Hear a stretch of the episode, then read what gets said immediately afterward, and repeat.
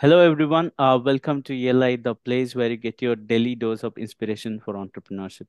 And today we have with us Mr. Ankur Joshi, who is the founder of Nuclei, uh, which is a digital banking and customer engagement platform. Hi, Ankur. Welcome to ELI. Hello, hi, glad to be here. It's my pleasure. Uh, I would uh, request you to introduce yourself to our audience and give us a brief about what is uh, Nuclei. Absolutely. So, I'm as I said, I'm Ankur Joshi. I'm the founder and CEO of Nuclei. Uh, we are a fintech uh, based out of earlier based out of uh, Bangalore. Now we work remotely. Uh, we create multiple products uh, where we integrate these products with various banks across uh, South Asia, Southeast Asia, Middle East, and enable the banks to engage with their customers better and more frequently.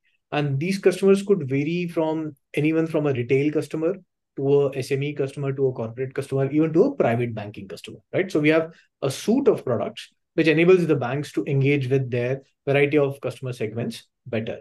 Uh, now we have launched, we just recently launched a, a product for our SME customers. We are going live with nearly 12 banks across markets mm-hmm. and uh, soon be entering uh, the European as well as African markets. So yeah, excited about that. Got you. So uh, this concept of bundling services with third-party products and offering them as a subscription product is uh, unique. How does Nuclei's uh, Arise platform facilitate this process, and what are some of the notable examples of uh, successful cross-vertical uh, subscription products? So one thing which we realized was that uh, a lot of customers uh, get i'm specifically talking from a bank's perspective right? A lot of customers premium customers get access to some or some or the other services as part of the bank's premium offering right? These are all third party lifestyle or travel or shopping related products. But a lot of those products go unutilized right? So they are not redeemed or they are not unutilized. And as in the last 10 15 years the profile of this particular customer base has changed drastically mm-hmm. right so, off, but still the bank's offering hasn't changed. And that's what our product does. It enables the banks to tailor make their product as per the customer's preferences, right? So, if it's a 25 year old customer, the products offered will be different. If it's a 35 year old, 45 year old, 55 year old, the services which and products which that particular customer requires from the bank are very, very different, right? So, a single product, one size won't fit all. So, our product enables the banks to customize their offering to these particular premium customers and then offer them as in a, in a digital format. Hmm. And uh, I I understand there is also another offering around CardStack. Uh, uh, could you explain it how it enables the various banks uh, to you know launch uh, uh, digital functionalities around card instruments and uh, any examples? Correct, correct. So, so what we launched was we realized that a lot of SME customers and corporate customers uh, use a SaaS tools, uh, and these mm-hmm. SaaS tools can vary from uh, your HR uh, teams to your finance teams to your product teams to your tech teams to cloud expenses to ad digital ad marketing expenses, right? And a lot of times, companies found it difficult, specifically SME customers found it difficult uh, because their purchasing power would be very, very small right? And mm. they hmm. wouldn't get a that amount of discount. What we realized was that at a bank's level, we can aggregate all these services, link them to the commercial card of the bank itself. And that commercial card, when given to SME, SME will have access to all these SaaS tools which they will use in their decisions of the business at a much discounted, right? Furthermore, they don't have to worry about payments because everything directly from their commercial card itself, and they get a by default uh, credit period because it's a credit card. So that's something which we are launching with several banks. Uh, it's essentially a SaaS uh, marketplace or a SaaS aggregation platform which you have created. Got you. Uh, tell us a bit about uh, the uh, security and data privacy. Uh, how how do you guys uh, maintain that? Because I understand banks are very sensitive about security, and uh, when you store customer data, because you are uh, selling customer engagement solutions uh, how, how do you go about uh, the security so first thing is we don't uh, get any PII data or personally identifiable information from the banks to us, Mhm. right? So we don't have access to uh, the financial data of the customer that stays with the bank, right? Mhm. We only enable the bank to offer these products to the customers. Secondly, if at all there is any whatever data, even if it's a transaction number which no one can make sense of it, right? Even if it's a transaction number which is being exchanged, Mm. all the data at rest or all the data in transit is encrypted. So there can't be any malware attack which will make sure that the data gets uh, puts gets put at risk, right? So uh, it's not just the bank. Even we are extremely finicky and panicky about making sure that data is extremely secure. It is, I think, a basic hygiene which needs to be maintained, and uh, we have to be very, very sure and clear about maintaining that hygiene. So we understood about the uh, different modules and different products uh, of a nuclei, but tell us as a, a venture, what is the fundamental problem that we are trying to solve? So one of the reasons which we realized was that banks uh, have been a store of value, right, over a period of Mm. time. That's Mm. exact. That's essentially their core value proposition. But nowadays, because the customer's behavior has changed, right, Mm. uh, it is important for the bank to be more involved in the lifestyle of the customer, right? To be more in, involved in terms of getting or getting information about the customer, understanding intelligence about the customer, and using that intelligence, then creating a personalized offering for that particular customer. I think that was somewhere we saw that there is a gap, and we came in with a suite of products. Now, as I said earlier, that the problem statement of a retail customer versus a SME customer and a corporate customer and a commercial card customer are very, very different, right? Mhm. So again, a single product cannot solve all, all of their problems. So we had to create multiple products and we are able to solve those particular problems for all of these teams across the bank. Uh, from a Nuclei perspective, our idea was very clear that we wanted to be sustainable from day one, right? So we have we wanted to be profitable from day one, sustainable from day one, and not be dependent on any external capital, right? Therefore, we completely bootstrap the company. And when you talk about sustainability, diversification is extremely key, right? It becomes very, very important to diversify the business Correct. across geographies, across multiple products, right? Because a particular product, after a period of time, will get churned. It there will come a time when that product will go through downturn, right? In order to hedge risks, we had to make sure that we offer multiple products, we get revenue across multiple channels, across multiple products, as well as across multiple geographies. And that was the goal right from day one, right? So therefore, we targeted Middle East, we targeted Southeast Asia. We we currently have entities across India, Dubai, and Singapore, uh, Mm. which cater to all the three markets for us. How do we how do we price our products? As in, uh, what's the different revenue streams that we have? Do we charge per implementation or per uh, customers data, or uh, how how does it work? So again, uh, uh, we are a B2B company. We are not a B2C company, right? So we don't compete with the bank for the customer's attention.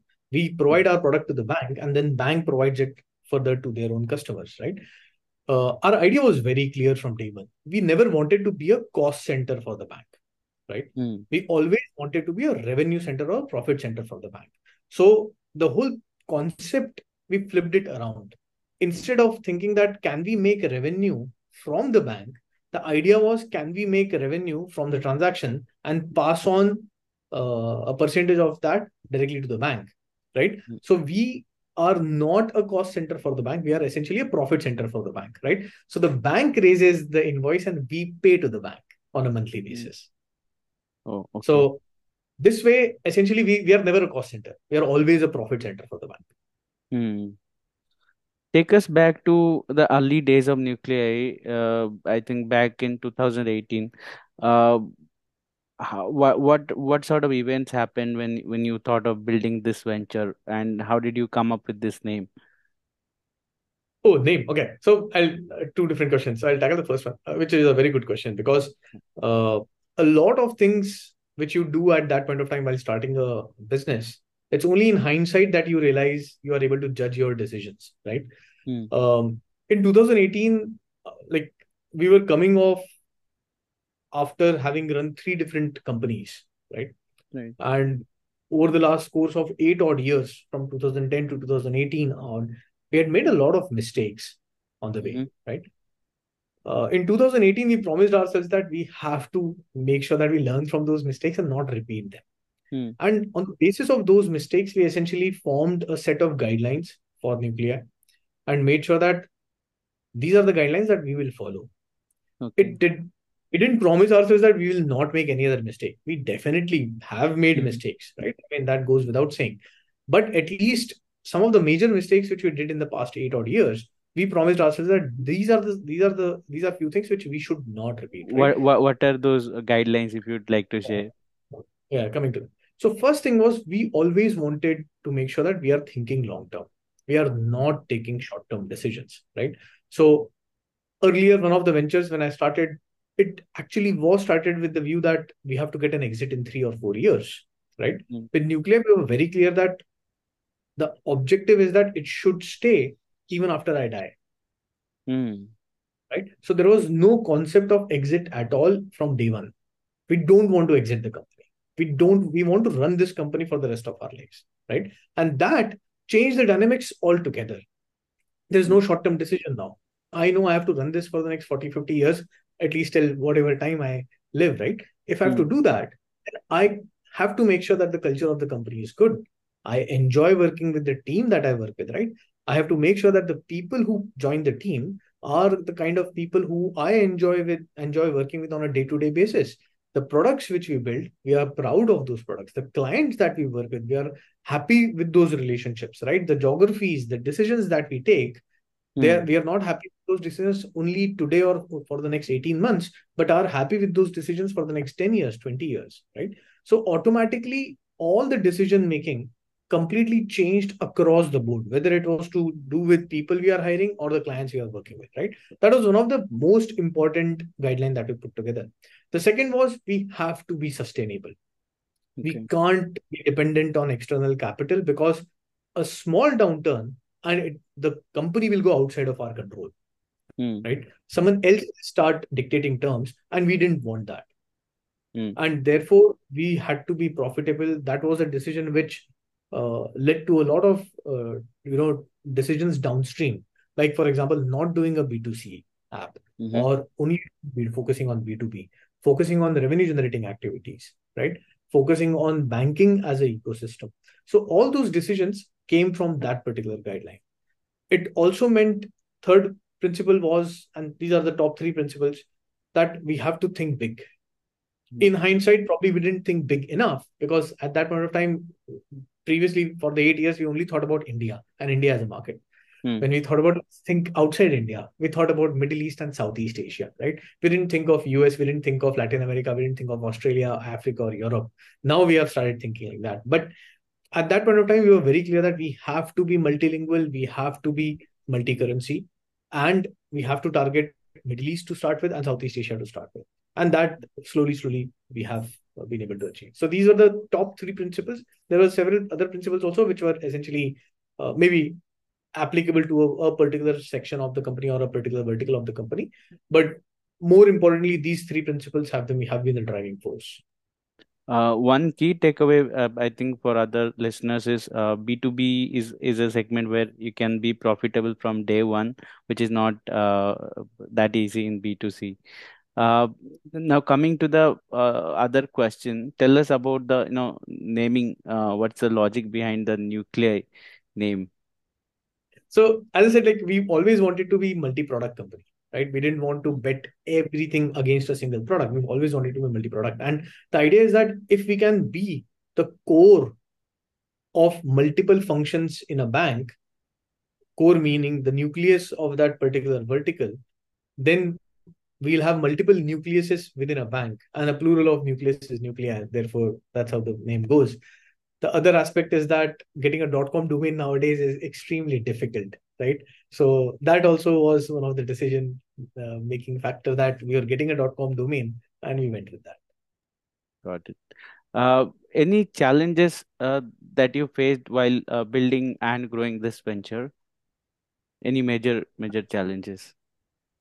A lot of them, a lot of them, right? Like uh, running a bootstrap company is not easy. Uh, I've been in companies where we have raised sufficient fund to have a lot of money in the bank. But running a bootstrap company, especially the first 18 odd months, I would say, uh, was very difficult. It was very touch and go in some of the months. Um, post 18 months, I think uh, for whatever reason, right after pandemic or maybe three or four months after the pandemic hit in 2020, uh, it has been uh, like a bit com- bit more comfortable. We haven't seen those days uh, till now, right? Mhm. Uh, it requires a lot of mental strength to get through those days. Uh, like I have a lot of white hair in my beard. Uh, it's probably because of the stress caused by running these companies, right? And um, you need to promise yourself that you will see it through. Uh, it's very easy to give up. Uh, it's just that you have to accept this as a way of life and live this life, right? Mm. Whatever it brings, uh, positives and negatives. Because if you look at any other choice, choices in life, everything has a pro and con, right? Yeah. Uh, uh, of course, being a bootstrap company has its pros, but it also has its cons. Uh, other challenges around culture, uh, around uh, developing the product, uh, delay with the product, sometimes uh, integrating with banks. All those challenges are essentially normal course of business. Of course, the major challenge of when COVID hit in 2020 also came through. Uh, it was a very uh, uncertain period. We were Mm. not sure. Actually, no one was sure what's going to happen over the next three, four Correct. months. Um, it was a very uncertain period. We also went through it. Uh, but essentially, if you if I look at the most uncertain periods for the company over the last four and a half years, our team has been able to stick together Hmm. and come through it on the positive side. And that's something which has given me a lot of confidence in the team that whatever comes our way, our team has the ability to get through it and come out on the other side positively. So that's something which, uh, having gone through it repeatedly, almost one at least once every year, I think that's a confidence, that's a belief which has been gained the hard way, but uh, we have a strong belief now in the team. You, you spoke about uh, stress and the white hairs. I think a lot of entrepreneurs say the same thing that the stress is is a constant thing in entrepreneurship, and everybody has to work at least uh, uh, 16 hours, 18 hours a day, uh, at least in the initial days to make a venture successful. So, can you can you tell us how do you personally manage uh, the stress? What would you suggest other entrepreneurs? So it's not easy. You have to go through it. I think it's it's a learning curve for everyone. Uh, for some people, this comes naturally, so they're able to handle that stress, compartmentalize very very easily. For some people like me, it didn't come naturally, so I had to struggle through it. Uh, I think I took to uh, stoicism uh, a few years back, uh, and one of the principles of stoicism says that think about uh, what you control, what you control, and what you don't control right? and what you don't control, there's no point in stressing about it. And most of the time, things which you are stressing about are outside of your control. If they're inside your control, then just act accordingly and solve that particular stress point. So that like that mental model gives uh, takes away a lot of stress. But having said that, again, it's not easy, right? Like a lot of Mm, times there is not just financial stress. There is also stress about uh, hiring people. There is a stress about launching a product. There is a stress about people's expectation from you, right? There are so many people who are who have believed in you and are looking up to you to solve a particular problem or take the company in a certain direction. mm. And that belief also adds its own stress, right? Responsibility adds its own stress.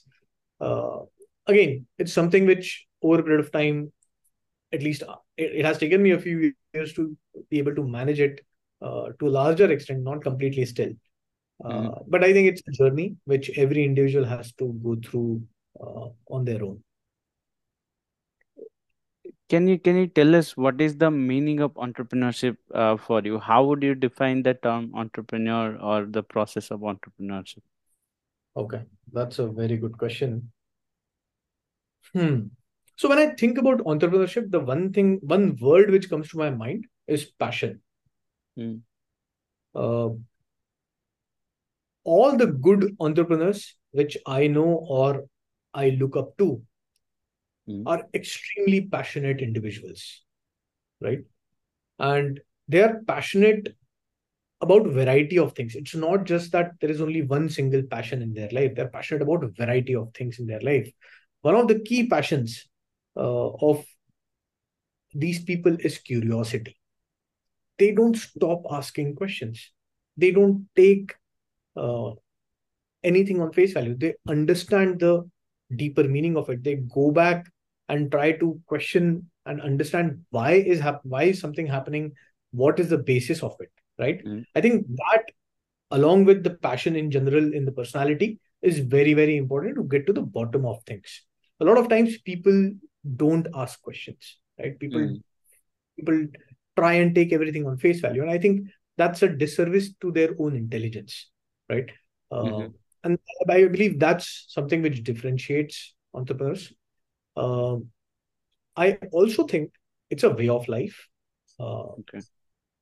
once you adopt this way of life uh, it becomes very difficult to move away from it right and when i talk about this way of life it is more about having freedom to do things and from doing things and having a set of uh, kind of control over your mental space mind space uh, and keeping it as free as possible right? So uh, again as i said it's a journey right? Like the if you would have asked me this question in 2010 my answer would have been completely different.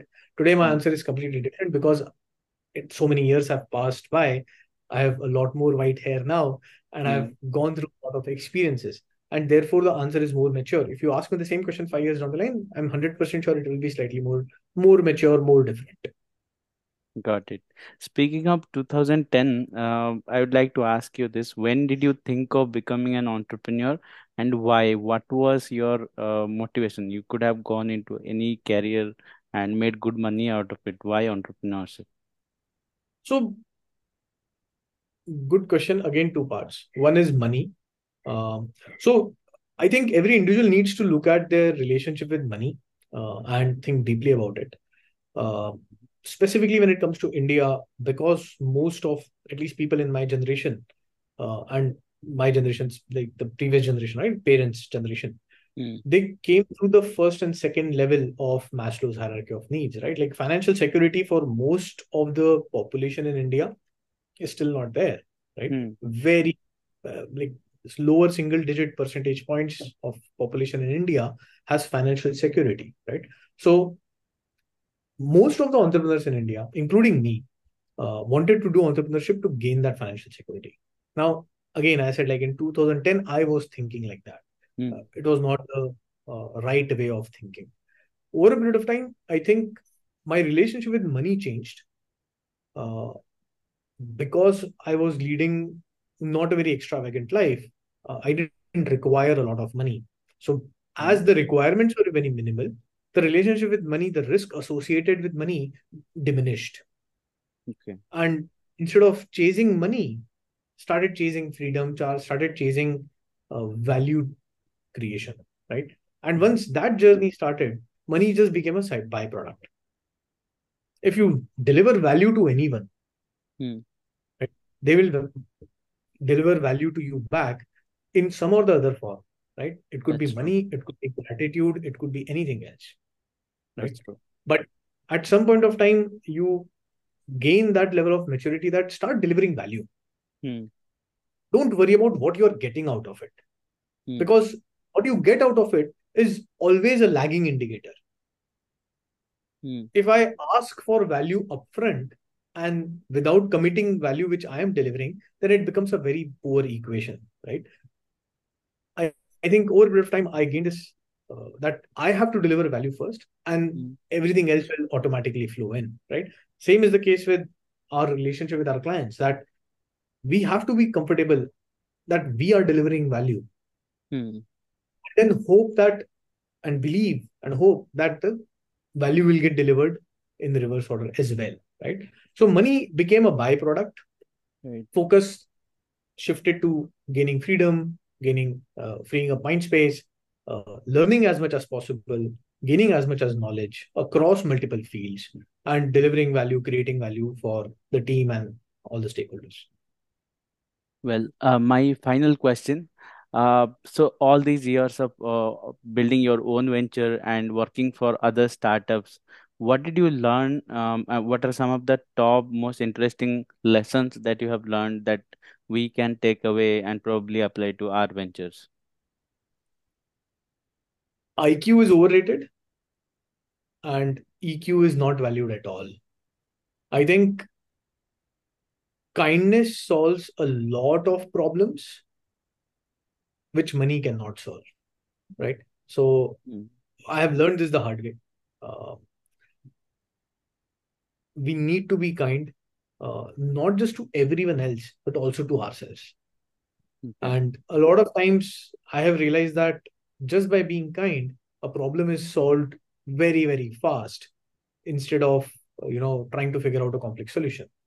Uh, and it applies to everything, everything, every relationship, uh, every particular problem statement. So bring kindness to the table as soon as possible.